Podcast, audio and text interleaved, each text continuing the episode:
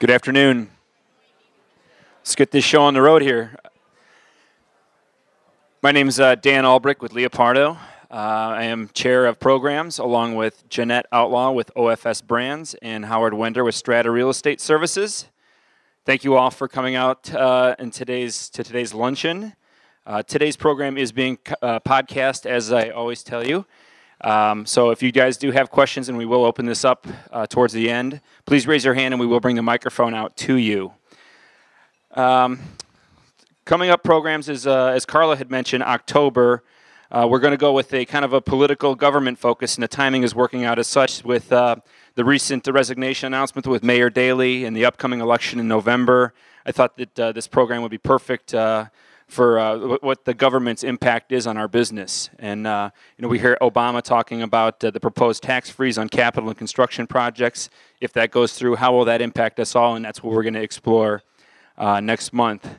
Also, we got back on the docket here. Our October uh, in, in October is our Wisconsin program. I'm going to bring up Tom Stacy real quickly to uh, kind of highlight what we the road trip up north to, to Uline.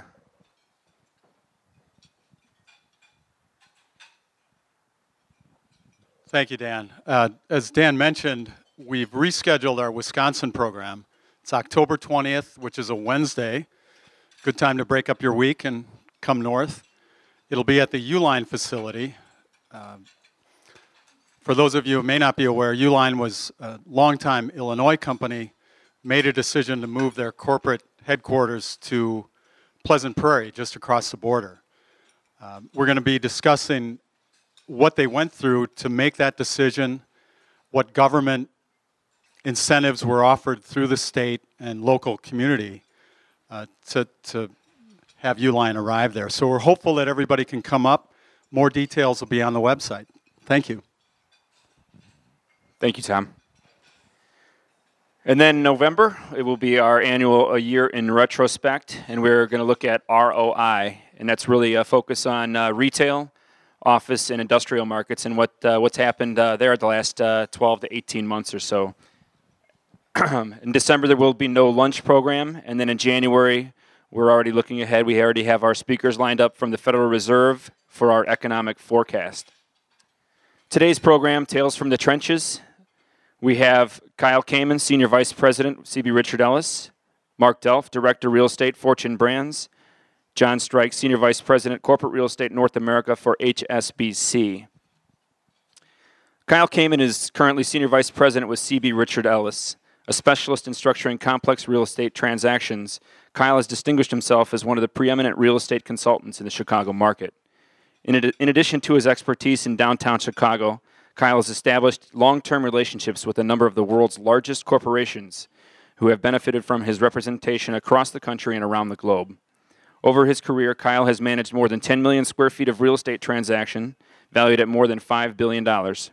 In 2009, Kyle and his team were recipients of the prestigious Chicago Commercial Real Estate Development Association Transaction of the Year Award for the representation of KPMG.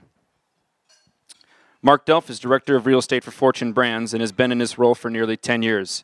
Fortune, as we all know, uh, is it, and it's through its subsidiaries engages in the manufacture, production, of, and sale of spirits, home and hardware products, and golf products.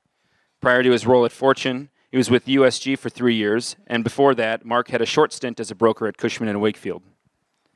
Jon Streich is Senior Vice President, Business Partner for HSBC's Card, Consumer Lending, Technology, and Corporate Businesses in North America. HSBC is a fully outsourced model, and Business Partner is a single point of accountability and leadership with the business. In addition, John manages occupancy planning function and other major projects, including their new corporate headquarters in Mettawa, Illinois. Jon's first responsibilities at HSBC were transaction project management for retail facilities, and has subsequently held many different positions with over 15 years in corporate real estate. Let's bring up our speakers and a nice round of applause, please. Thank you.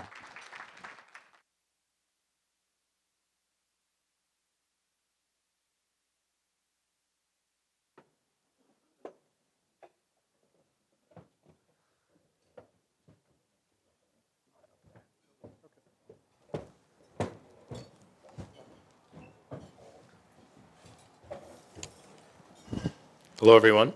It works. My name is Kyle Kamin. I'm thrilled to be here today. I want to thank uh, CoreNet for having me, and particularly Dan and Margie for inviting me to moderate today's panel. Uh, I was asked to do a brief market overview uh, prior to getting into Tales from the Trenches, just to provide some context as to what's been going on over the course of the last 18 months.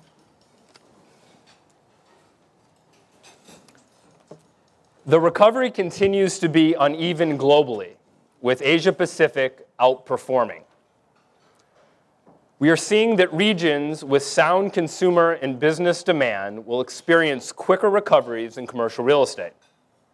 That being said, intra regional disparities continue to exist.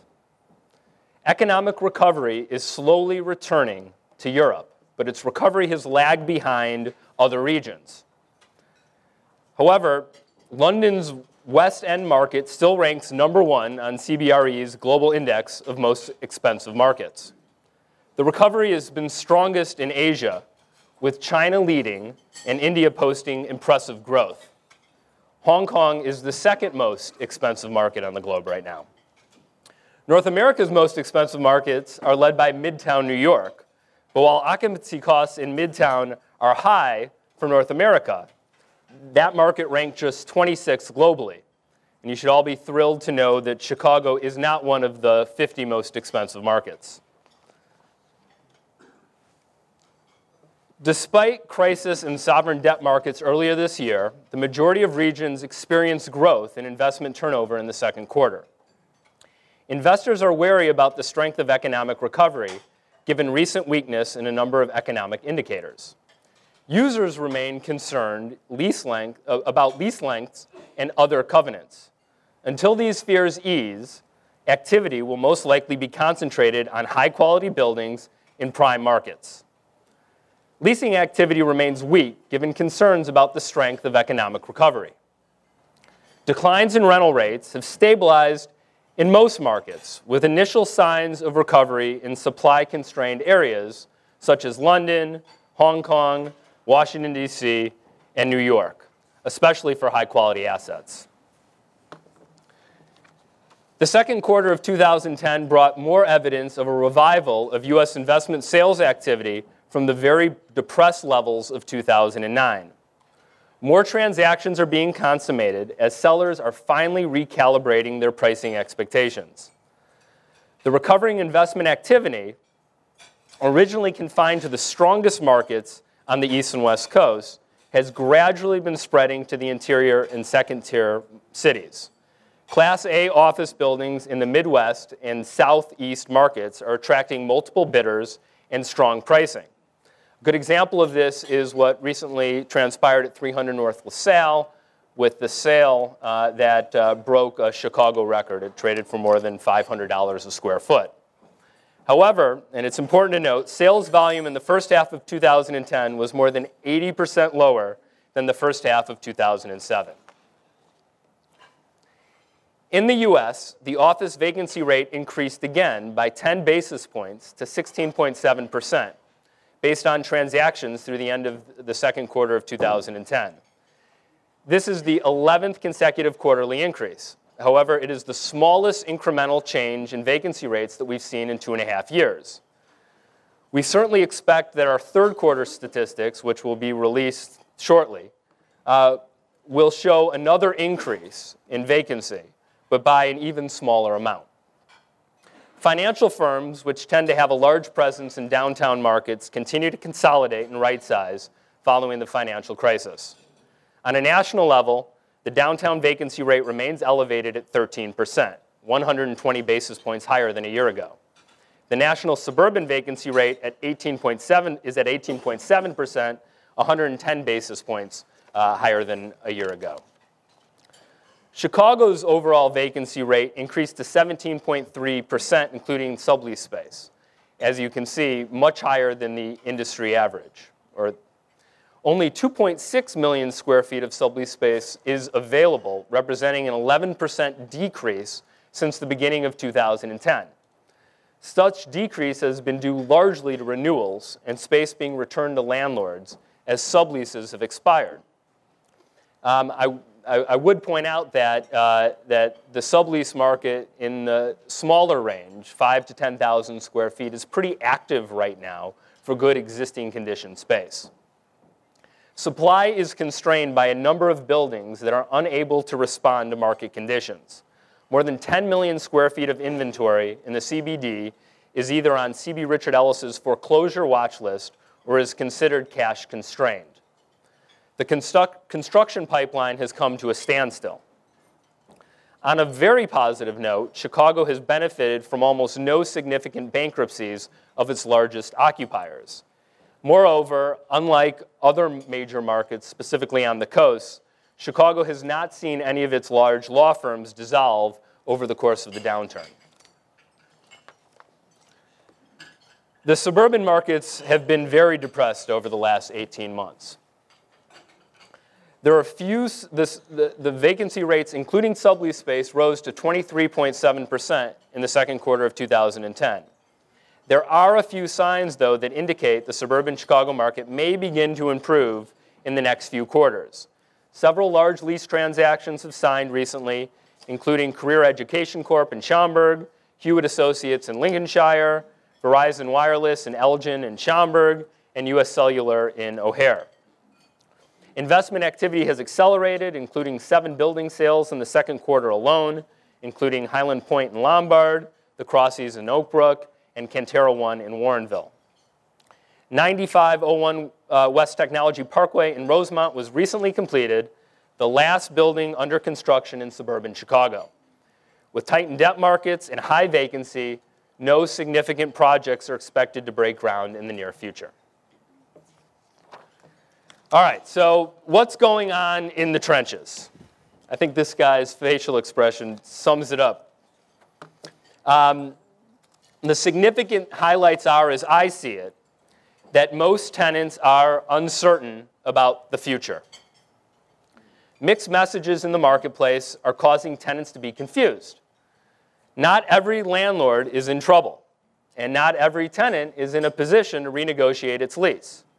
Unfortunately, the media and brokers are probably the result of this confusion.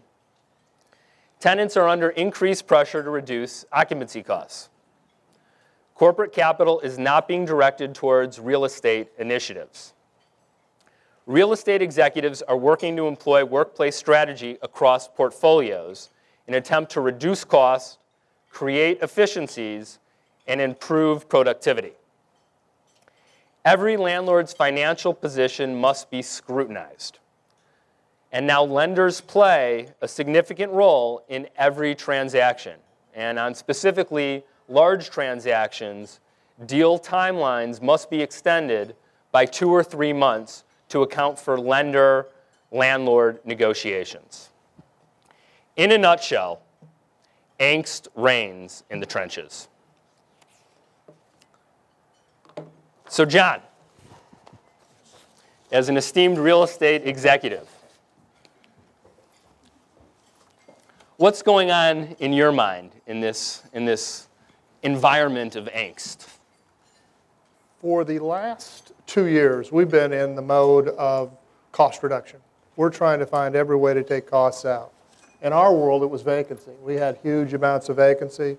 So we've been on a, a fairly complex, very analytical approach of what we should shut down, what we should keep, and have significantly reduced our portfolio size. I think the thing that's starting to change right now is, you know, we're looking to the future. You know, things are going to turn. We're starting to see it in some of our businesses. We're trying to be more flexible, looking at both up and downside, not knowing the exact direction it's going to go. And, and I'll say nimble would be another word I'd use. Um, this thing can take off in a minute. I, we have a very large card business. If that card business takes off, it grows very fast and all of a sudden you need 5,000, you know, 6,000 extra seats in the U.S. You know, it's, it's just a time of change, and you just got to be ready as a real estate executive to, to meet any demand up, down, both ways. Mark, how about you? Are the guys at Jim Beam drinking a little bit more these days? Well, we hope everybody's drinking a little bit more these days. Um, you know, we're- I'll echo what Jon talked about. Um, it depends on our business. To your point, Yeah. um, some of our companies got impacted much more significantly and more early in the cycle than others. uh, almost half of our business three years ago was home and security products, and that's down to 17% of our business now. So as you can imagine, that was quite a wrenching supply chain adjustment. So we adjusted our portfolio and did that early on in the cycle and made some very di- difficult decisions and executed on some difficult strategies, which are now paying off. So we're actually um, at a position now with, a, you know, with our different businesses to play offense. So we're actually looking at how we can out-execute and outperform our competition, and we're doing that extremely successfully on the home and, and hardware side or security side. Um, the spirits business has been stable for us, so, so that's been a, a very um, good. Um, our, our business model is working quite well right now, and that's that's about 70% of our business nowadays. So a lot of folks kind of say, well, why don't you just become a spirits business? The volatility actually plays well with our portfolio because although our home and security business tanked and got hit hard because of economic conditions, um, and spirits was quite stable when growth returns to the other businesses, that volatility will play well to us, and we're in a position to really uh, take advantage of the market at this point and out execute our competition. Um, on the golf side, we've seen declines, um, but not nearly as it was. It was actually pleasantly surprising. So we didn't. Ex- it didn't decline as much as we expected. So um, we're ready to play offense. Good, good. Jon, in, in a time like this with, with so much uncertainty, how do you employ a, a real estate strategy? We're in a people business. And, you know, I think our, our starting point is always people, being in the best markets, the right markets, the cost-driven markets, deep labor pools.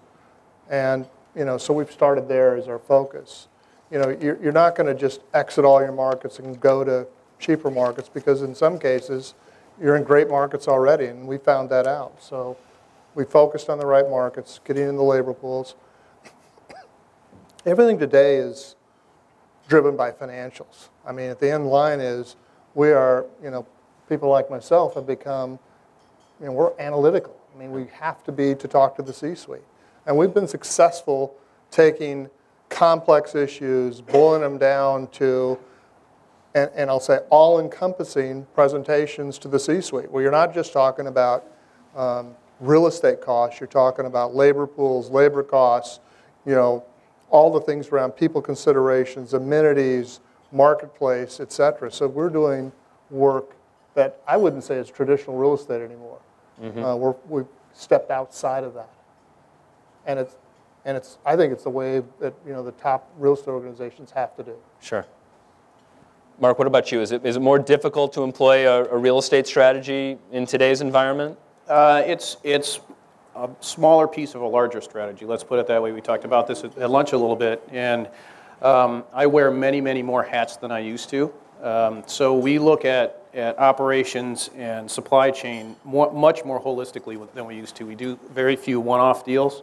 So when we're restructuring businesses, um, you know, I'm in, a, in the fortunate position of being in those rooms in a lot of cases. So um, we, we more directly influence strategy and exactly how things are going to play out on the operations side.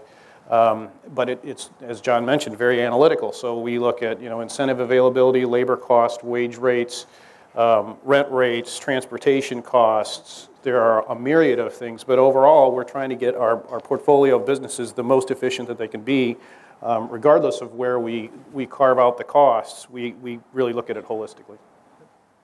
Okay.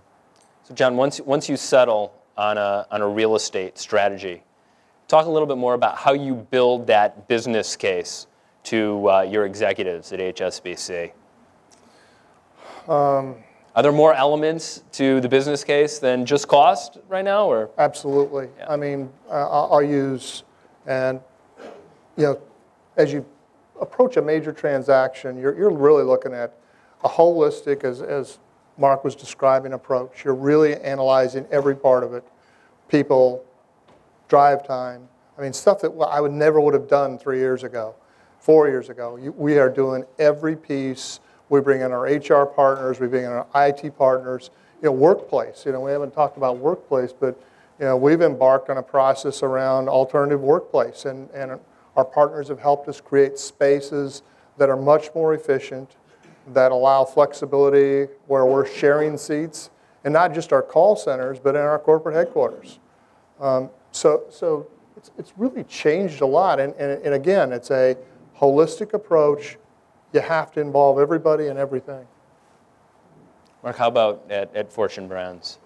Yeah, I- I'll echo that. And, you know, even, even more, uh, we, we go even further than that sometimes. So we'll look at the culture of, we'll look at the culture we're trying to impact in a lot of cases. So yes, cost is a big factor, efficiency is a big factor, location's a, a big factor, but we, we also want to make sure that we're providing the right workplace environment for the right people in the right place at the right time. And that's very significant because we've had issues in the past where um, you know, we've had very successfully run businesses, um, manufacturing facilities, and we've taken, so we'll, we'll sometimes pick the winners, and, you know, we still do a lot of lean manufacturing events and, um, and those kinds of things, and, you know, the Toyota production process. So we'll take people into factories that aren't performing as well um, from other factories around our portfolio, and we've sometimes had issues that were purely cultural. So, you know, there would be improvement in some of the factory locations, but the improvement still didn't bring them up onto par with other locations. So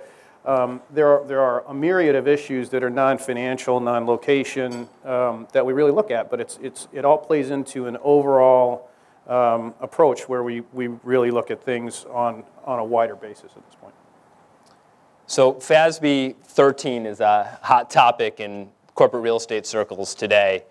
Have the changes in FASB had any impact on your leasing decisions recently, Mark? Not for us. We don't do um, a significant amount of capital leasing. We, we're still in uh, a position where we can buy things if we want to. So we, uh, we look at overall cost of capital and cost of funds. But traditionally, we own strategic assets, which are our factories uh, and lease non-strategic assets, but we generally don't do those with capital leases because the dollars just aren't there. Jon, how about for, we, for we lease most of our properties, and thus it does affect us. You know, and I'll say that the biggest thing is I've got to know our accountants really well. I have spent so much time with them, and every transaction, you've got that whole new piece of negotiating the deal with FASB in mind, and it's just it's lengthened deals. Yep. It's made it more difficult. Tests come back. No, you can't do this. You can do this. Well, we want the flexibility. Well, Sure. you can't do that. So it has changed how we are negotiating a deal and how we put deals together. Sure. Yeah. Jon, so talk to us uh, a little bit about the transaction in Mettawa. It's certainly a very high profile deal, very large deal. Uh, went, what went through your thought process as you approached that transaction? And you know, how in, in, in today's environment would have, would, you know, I don't want to second guess you, or I don't want you to second guess yourself, but would, would any of decisions been made differently? you know, it, it, it was a, for everybody that doesn't know, we, we built a new corporate headquarters out in Mettawa, Illinois, which is the other side of the interstate to Lake Forest. Um, this thing, we had tried three times, three times to really look at a, you know, corporate campus here in Chicago. We had one building, but we had 10 more. And we really were trying to say, this is how we want to work. It's not a good environment. There's something we could create here that'll be exciting and new. And so we really started by going around and interviewing every one of our CEOs. And we sat with everyone and sort of created a checklist of what they were looking for. And we came up with sort of seven common goals that they all felt were important. And we, we put it back in front of them and said, guys, is this what you want? And, and it, you know, then we went on the search. We didn't do anything until we had what exactly they wanted us to do laid out. And, and those, those goals were financial, they were people goals, they were transportation issues, There were, you know, uh, image issues, there were, you know, name it, design, workplace. And, and when we brought it back to them, we laid it in front of them and said, we've got a site that meets all eight of our goals. And, you know, our- our chairman sort of coughed because he actually lived in Lake, Lake Forest. and I live just a little west of there, so that was sort of the, I always refer to me as the target bullseye was on my back for a couple of years with that transaction. But it, it really was presenting a really fully defined business case. And it- really has been how we've moved forward from there. And we've done metro plans with that same type of deep analysis involving lots of people, not just that, well, we can cut the real estate costs from, you know, 27 a square foot down to 19. It was everything.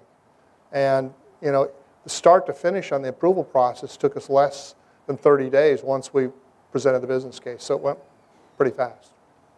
And Mark, you recently orchestrated headquarters transactions for Jim Beam and for Fortune Brand. Can you walk us through your thought process and how you Sure. how you approach your strategy with those two transactions? Sure can. That was actually uh, phase two. So we, um, in 2005, we sold our office products division, ACCO Brands, up in Lincolnshire, and we co-located the headquarters of Fortune Brands at our operating company. So back in 2005, we also did a deal with uh, a company called Pernod Ricard and basically doubled the size of uh, Beam Global. So it seemed to make a lot of sense for us at that point to, you know, the, our office guys still loved us, but they wanted us out, and our, uh, our spirits guys were down the road in Deerfield. So we ended up locating in a, in a building very close to Beam, um, and that was several years ago, as I mentioned. And we were fortunate with the timing of that, um, of that transaction, actually, because we, we made the deals coterminous, did a new 10-year deal on the Beam headquarters, um, which really worked well with ours. But at that point in the cycle, we also rolled the rent down in Deerfield at Corporate 500 from 23 bucks a foot to $13 a foot net. So when we went back and took a second bite this time, we're still pretty below market. So the timing uh, on the market was, was very good, and it's still proving good. Um, but at this point, we've um, reworked some of the Beam lease. That building was getting a little long in the tooth, so Beam had occupied it for about 20 years. Um, it needed a facelift, but it was really cultural. So um, the senior management was interested in changing the culture of Beam. The business changed. Um, the way they do business changed. They've become a much more global organization. So we looked at a lot of those different factors, and um, that was really a driver for that deal. And in a similar fashion, um, the corporate headquarters where I reside, um, you know, it really didn't meet our needs. We needed some more space. Um, some of the executive area was too small, specifically the boardroom, because our board's getting bigger and we're getting more scrutiny. So we, um, we embarked on a rework of that facility as well and, uh, and reworked the deals again recently, and um, it's, uh, it's turned out great so far. You know, he, he brings up the point of, you know, the drivers and these things. And, you know, organizationally, we had been household here in Chicago for many, many years, and we had been bought out by HSBC. And one of the selling points is we sort of buried the old household brand with that building, you know, and, and create a new, you know, effective, smart, um, I'll say energetic building. I mean, for everybody that goes out to see it, they're like, wow, this place is a buzz about it. And that's what you're trying to create. Um, it, it, is, it is cultural almost to a, to a, we had 250 people in offices that didn't get it when we moved up to Mettawa. We are in a very open environment with few offices and um, low paneled cubicles that are small and shared probably 20% of our workforce is sharing a seat right now in our corporate headquarters. Yeah, we did some of the same things. So we we're going to a much more open environment. Um, it promotes teamwork better, and you know we had the the Beam building it was an old facility, so it had a lot of private offices. In fact, it looked a lot like this space where you couldn't get a lot of light, you know, natural light through the windows because there was an office in front of every single window. So we basically are going in there and knocking down all the offices, um, you know, doing. Um, workflow restructuring, looking at how things actually move around the organization and how you can better organize the workforce and, and improve their spirits and generate excitement. That's a good way to put it. What about service providers? Has your use of service providers changed over the course of the last 18 months? And where do you see it going in the future? I'll let you go first. Uh, we have been with CB Richard Ellis for a long time, so it hasn't, on the, on the real estate side, the service providers haven't changed. We use a lot more service providers in different areas. Um, and we are using, you know, we, we do, part of what we can do from a flexibility perspective is flex up and flex down. So when there are specific projects, we, I, I refer to it as my army of consultants. So I'm actually a one-man band, but there's an army of folks behind me that you don't see. So we, we've always done that, but we've really seen the pace of change pick up in the last 18 months. Um, we've seen sort of the professionalism and the way we recruit our service providers um, get a lot more involved, and we're, we're a lot more analytical in that process as well. So it's, um, it's a good time right now for, for certain disciplines, but you know, again, that's not just real estate. There's a lot of other things that we work on too. Jon, how about at HSBC? Um, we're on a fully outsourced model with Jones Lang LaSalle. Um, we are in process right now. In fact, our contract's up. We're out to bid for the next four years. So w- we have learned a lot. This has been four years of really growing as a group because we were used to that traditional, we owned everybody, everybody worked for us, to depending on an outsourced provider. And, you know, at first it was rocky, and then it got better and better. And I think, you know, you're, you're really dependent on getting quality people at the end of the day. You know, that's what you're looking for, bringing in the right people. Um, but I'll say the other piece that's, you know, become increasingly important in our world is sort of the procurement world.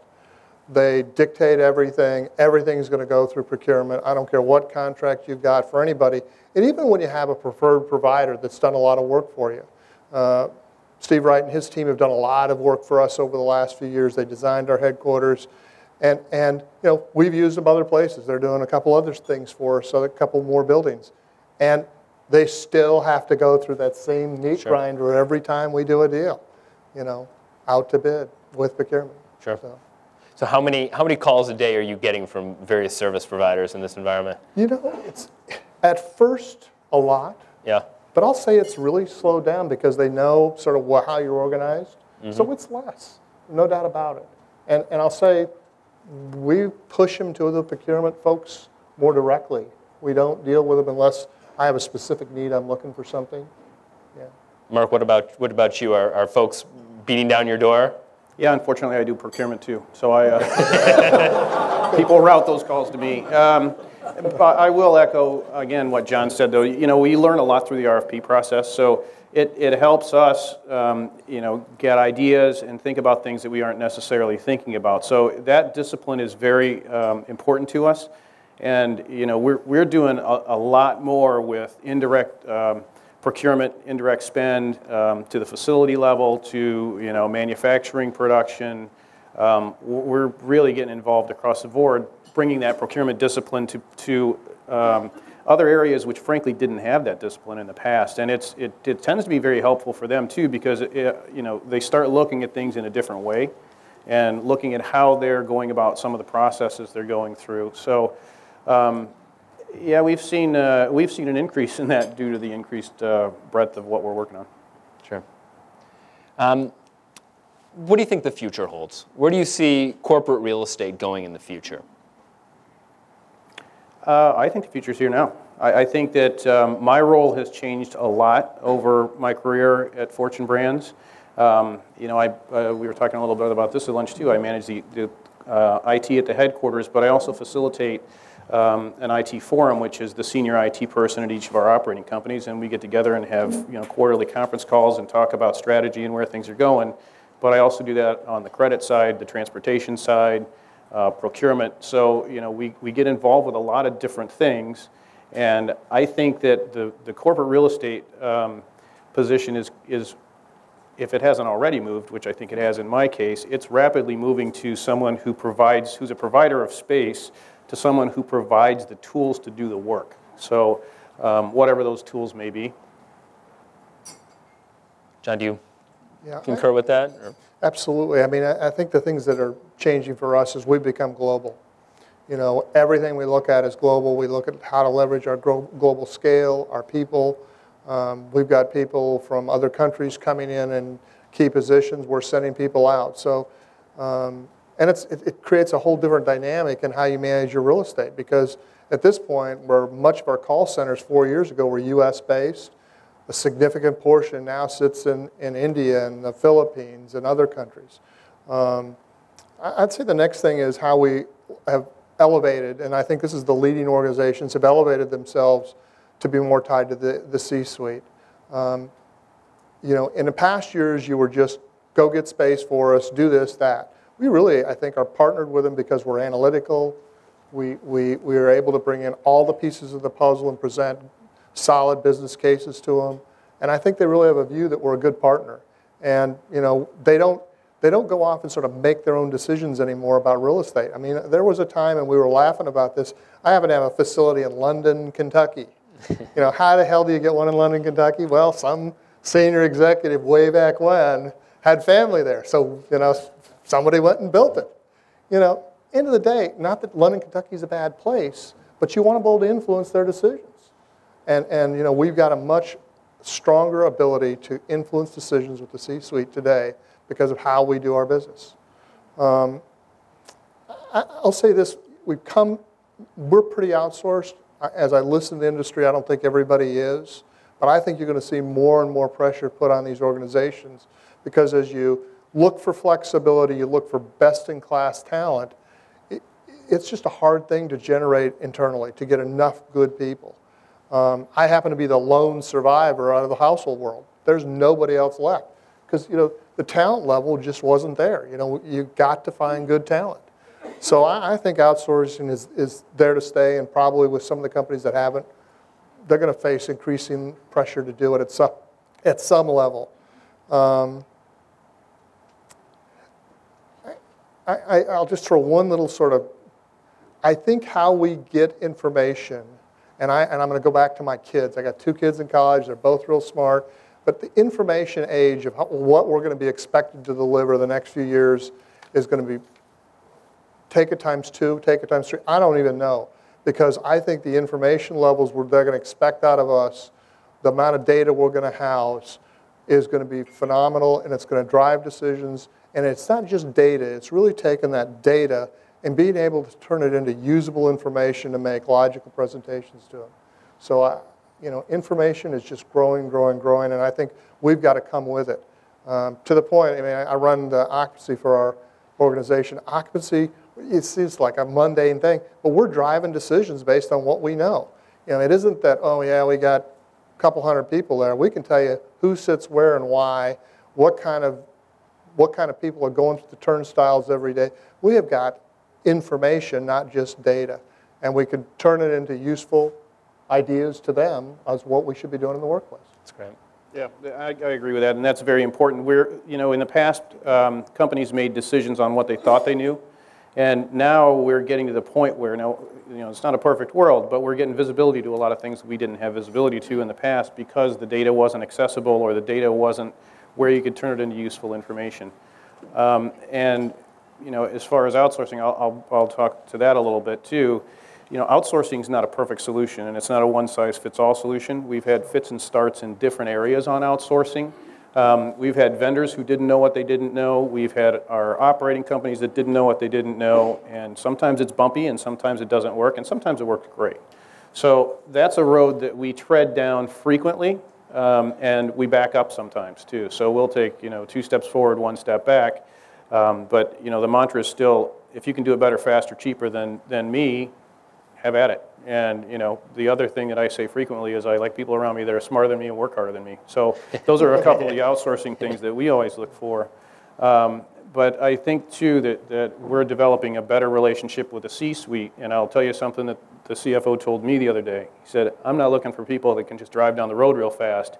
I'm looking for people that can build the road and then drive it down it real fast." And he said, "You do a pretty good job of that." So, I was pretty happy with That's that. A nice compliment. Um, a lot of people here would, would love to know what led you to your careers in real estate. So, Mark, if we, if we could start with you and you could take us way back. Sure.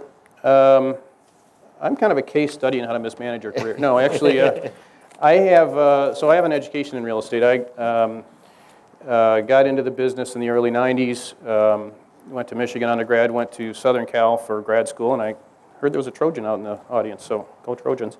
Um, but I went into, into the real estate business out in Southern California in the early 90s, kind of got, you know, work, did some pension fund work, got tired of taking buildings away from people, and then went into brokerage because I thought I was going to get rich being a broker.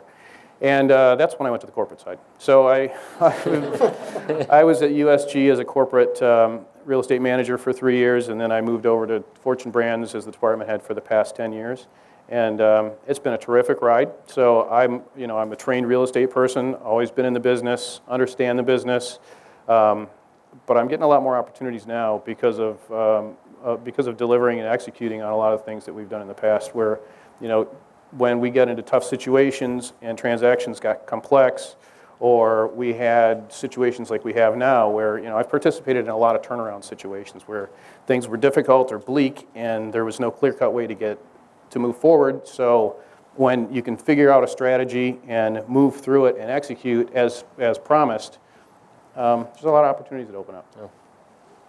Jon, how about yourself? You know, eh, out of desperation, no, I don't think so.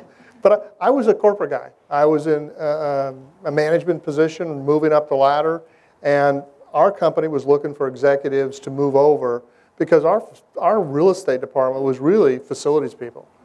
And they, they knew they needed to inject some people that were, you know, analytical, political, could influence, in, in, in retrospect to some of our people that really were technical experts.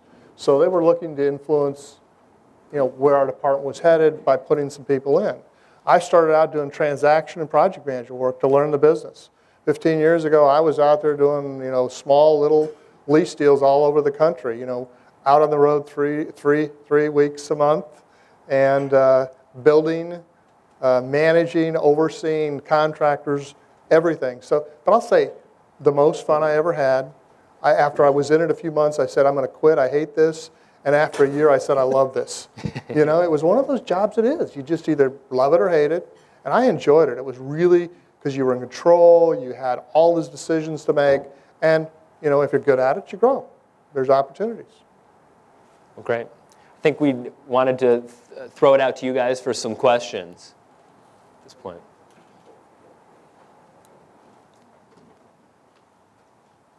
Thank you. Just go ahead. Um, Thank you very much uh, for sharing the history of both of your careers and your companies, how you're approaching your real estate. But I'm curious, how do you, with it ever, ever changing, what do you do to personally educate yourself in addition to your providers and looking, you know, sideways in your own organization and to your providers? What else do you each do to just stay current and on top of everything that you face?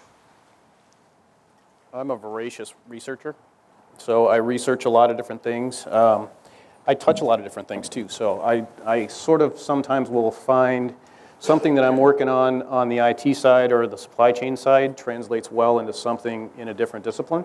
So um, that breadth is good, but researching, staying current, talking to experts, uh, uh, you know, you have to use experts because you can't be an expert in everything. Um, and then organizations like this are, are also very good to, to stay current, um, get feedback. It's, it's uh, sometimes uh, we do get in a position where we're like a lone wolf because there's a lot of people pitching things to us, and you know, at the end of the day, we make the call and then we live with the decision. So uh, we have to to um, to kind of network and make sure that we have some sounding boards out there too.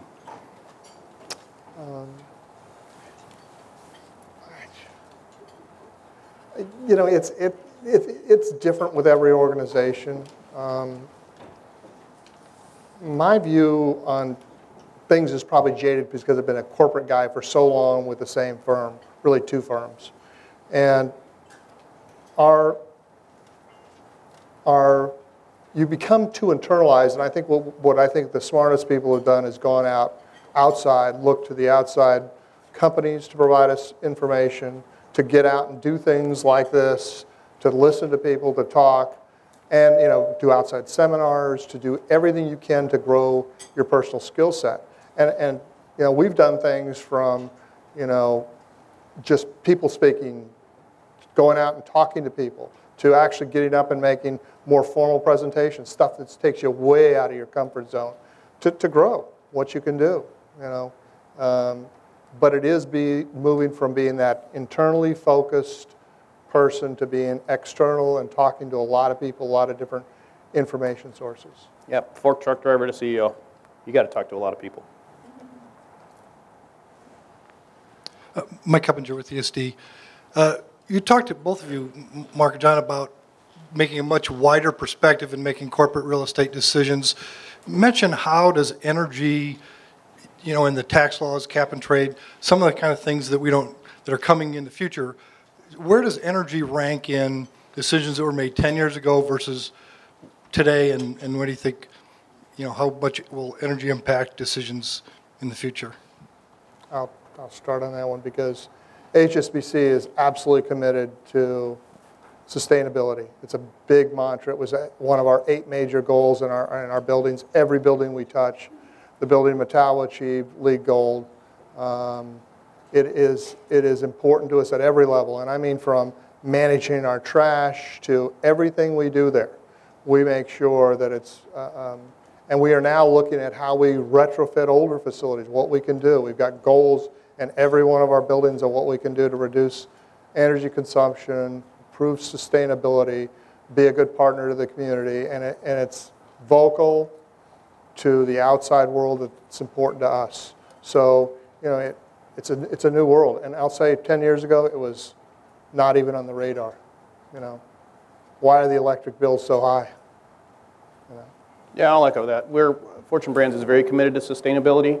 Um, in the past, energy hasn't been that significant to us because we don't do a lot of heavy manufacturing. Our golf ball business is probably the heaviest manufacturing that we do. The rest of it is generally lighter manufacturing or assembly. Um, that said, you know, fast forward to 2010, and we're looking at how we track our carbon footprint across our portfolio, and that's really taken several years. So we started that process um, sort of in the in 2008, right before the right before the, the market really turned down hard, and we were running hard and fast down that road, and, and we had to kind of put the brakes on that because we had sort of primary business objectives to, to go after. But it's it's rapidly coming back to the forefront across our portfolio of businesses, and that that has to do with what Jon talked about, how we manage our environmental um, issues, how we manage our energy consumption, how we manage our um, our trash, how we manage our processes. We look at uh, you know we look at it across the portfolio. And you know, we, we want to be better stewards to the economy or to the environment because that's a big part of what we do. Uh, Brian Hayes with Becknell Development. Uh, I was curious about how procurement is affecting your your day-to-day existence. Kind of examples of, of things that are good, things that might not might not be so good. Uh, how it's influencing your your real estate world. He's got procurement, but I'll say how it affects me. They're a pain in the ass. oh my God. They slow everything down. But I mean, at the end of the day, they, I think we get to better products. We get to better decisions. We're certainly more informed than we ever were before. Um, but it's, it's a, just a new world of learning how to wor- work in that environment. Um, I think the end line is it's good, but you have to get used to building time into your project line, timelines for procurement for let them to do their magic. And, and, and it is magic because sometimes they come to you with ideas that you just never, ever would have thought about on how you could approach things. So I'd say good and bad, overall good, but boy, that there is pain. Yeah, it's um, overall, I, I think part of the process is that it adds a lot more discipline up front with, you know, let's talk about real estate, specs and drawings. You don't go running out there and say, hey, I need a building. Can anybody help me out? Anybody? Anybody? What kind of building? How big? How many square feet? Where, do you, where does it need to be located? And a lot of things on the procurement side are the same way. Well, we need widgets. What kind of widgets? I mean, what are you going to do with them? How does this work? So up front in the process, we, we are much better about quantifying our specs drawings, engineering requirements, understanding our own requirements, which is something that, frankly, we didn't do very well in the past. Um, but then, as far as the procurement, the rest of the procurement process goes, there's, there's a very sort of typical discipline to it um, and again, that's being driven to a large degree by data. So we're, uh, in fact, we're in the process right now of outsourcing in its entirety our transportation procurement. So that's going to be outsourced, procured by another company that does it better, faster, cheaper than us. So we're looking at those costs, how that works, how the, the execute, you know, basically they had skill sets that we didn't have internally, and we didn't, it, it, wasn't a priority for us to take the time to develop those internally. You know, we could have gone out and hired 50 people and, and sort of trained them and gone down the process, but we really wanted to execute on that and see if there were um, peripheral areas where we could move into, you know, with that discipline and, and just help the process along. But we're, we're squeezing costs everywhere. Hi, this is Ralph Intagliata with uh, Nestle Waters.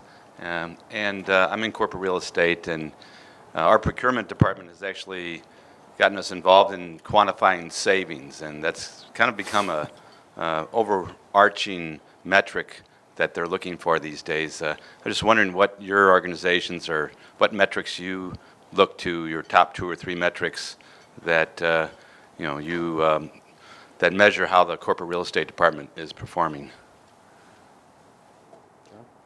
I mean, we've, we, the traditional ones are still there. I mean, you're still doing those, but you're doing new ones. You know, we, we look at things on a cost per square foot. We still do that.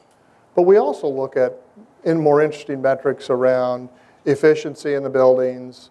You know, we look at, um, when we analyze more so, it's by person, you know, because we're a people business. So the fact that I can get it at 12 bucks a square foot doesn't matter. The fact that I'm able to and I'll say get more people in that building, the cost per workstation went from 10,000 a year to 6,000 a year because of this, this, this, all the factors. So I think we're more focused on people numbers for us. You know, and I mean every analytic that we've always done in the past, we still do. We still look at them. You know, but I think we're being more influenced on a people level. Yeah, I think for us it really depends on what kind of facility we're talking about. So on the office side, we do traditional uh, metrics, you know, cost per square foot, square foot per employee, um, those kinds of things, head counts, office sizes. So we really haven't gone down the road of standardizing, but I often caution people that it's extremely bad form for one of their senior managers to have an office that's larger than our CEOs. So we can kind of manage to that um, based on, on, um, on, on what we're working on. Um, but we, we take a different approach with different facilities. You know, industrial facilities are, are different than office facilities, and we'll, you know, again, look at that holistic approach. So we we look at it from a perspective of who's our customer. Um, well, first of all, is what we're making profitable. So that's always an important thing to consider. But then who's our customer, and how are we going to service that customer with a factory, with a warehouse, or with a truck?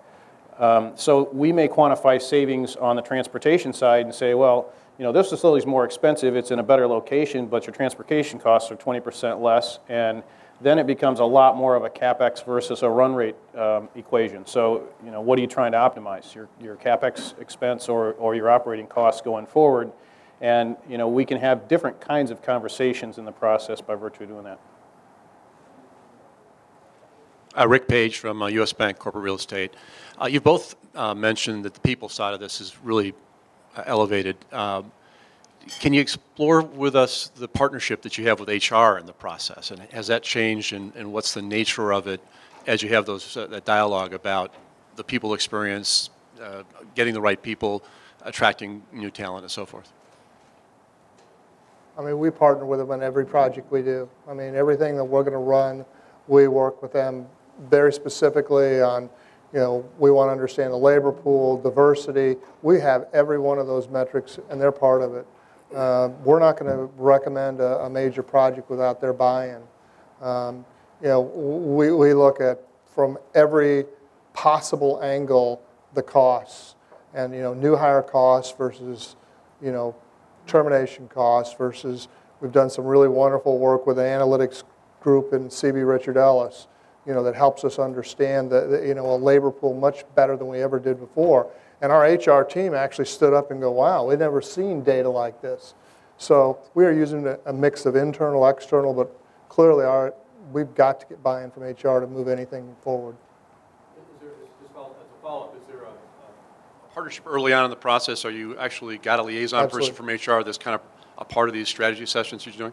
We're managed by a you know, we're a very outsourced model, so we have same thing on the on the HR. I have the relationship manager for that. He and I work together on things. So very good relationship. We meet regularly. We talk about ideas. You know, if you really understand your business at a fundamental level, which is what we're trying to do, you know, you're coming to them when they say, "Well, I'm worried about the growth and I'm thinking about this," and you think, "Okay, now what does that mean to us?" And really trying to take it down to things we can do to improve flexibility, being ready when they're ready, you know, having ideas of how they can grow or shrink the portfolio. It's, it's being ready all the time.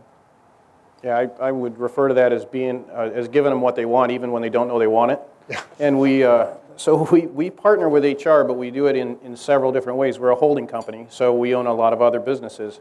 Um, and I've participated with them in, you know, we, we, I led a, um, a temporary labor outsourcing, a $42 million outsourcing project to basically rebid all our temporary labor at all our factories. So we worked with them on that, looked at, you know, because of the seasonality of some of our businesses, we hire a lot of temporary employees, but we, they're seasonal generally. So we've participated in, with them there. Um, we've looked at cultural issues with them and looked at how to facilitate the, uh, you know, workplace improvements and, and different things there. But, you know, at the end of the day, um, I think that we run past them just like uh, Jon does because we, you know, we work with CBRE. We've had a strategic alliance with them for 10 years. We do economic impact analysis, labor analysis. So when, when we're going out doing site selection, we have far and away more data and, and more sort of um, places where we can influence the decision than, than they do typically at the, at the corporate level. We've also started, you know, for the last several years, surveying our employees with a really good survey that really asks a ton of questions. And there's some specific to what we do.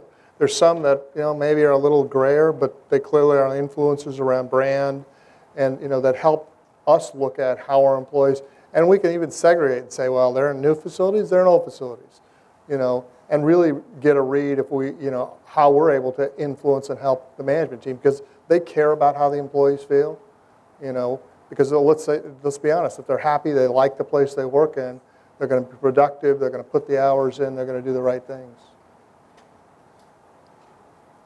You guys have all been pretty nice to Kyle up there. Anybody got a question for Kyle? So, uh, Kyle, what uh, what causes you angst these days? What causes me angst these days? Yes. Um, we, we, we touched on it uh, in, uh, in the PowerPoint presentation a little bit. Uh, there's, there's no question that we're in an environment right now where, in many cases, landlords simply cannot perform.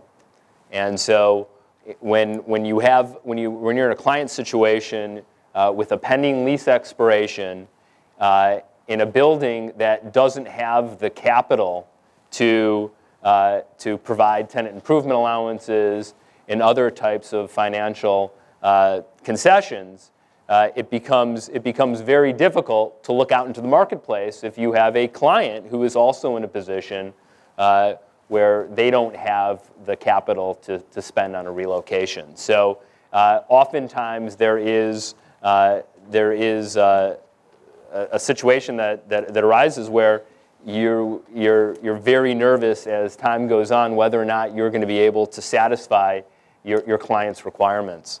Um, I'll also say that uh, timelines uh, in today's environment uh, are really causing a tremendous amount of angst. Again, as, we, as I discussed briefly, um, dealing with lender issues right now that never really used to come into play uh, have drawn out timelines on, on lease transactions significantly. So when you're in a position where you're structuring a deal with a landlord uh, where they're providing you with concessions and uh, let's call it TI allowances and commissions, and those numbers start getting to be very significant. Um, of course, as, uh, as, as, a, as a tenant represent, representative, you're not going to allow your client to go into a, a situation where they don't have an SNDA or subordination non-disturbance agreement. Um, and so the lender will then look to the landlord that's making these commitments and say to the landlord, well, in order for you to do this, uh, we're going to require security from, from you.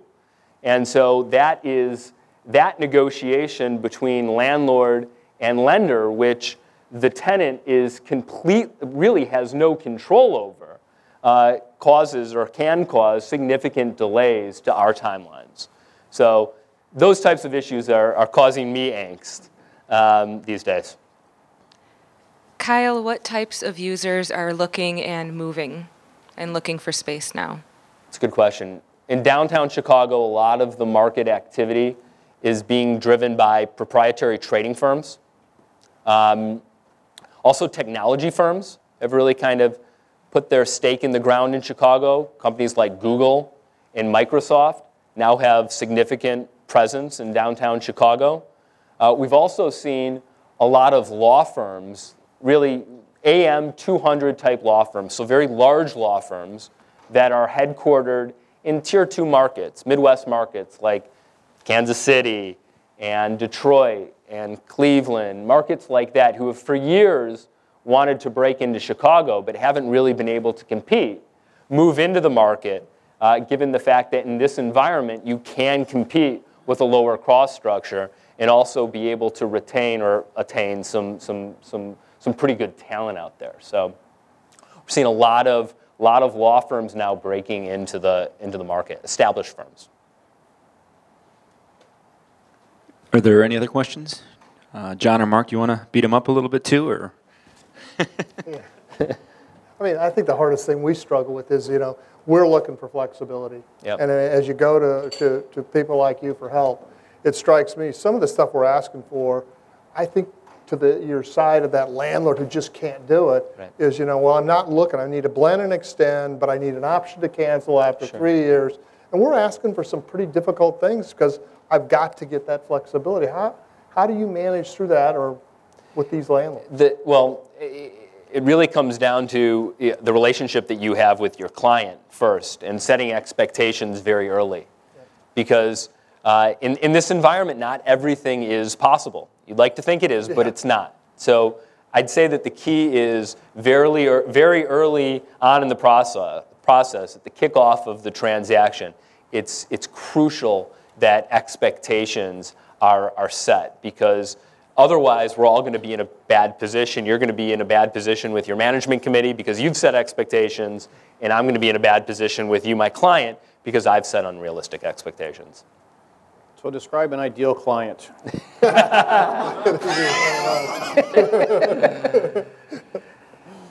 You know what? We, that, that's a tough question. Do you I- like us to know what we want, or do you like to educate us better about the market, or No, we'd, we'd much rather you know what you want. Um, uh, having you know as much in, i- intelligence at the table um, can only help make the best real estate decisions. I learn a lot from my clients, um, and uh, and it's you know it's it's sometimes fun educating clients along the way as well. But but sure, it's it's it's easier when you're dealing with an informed audience.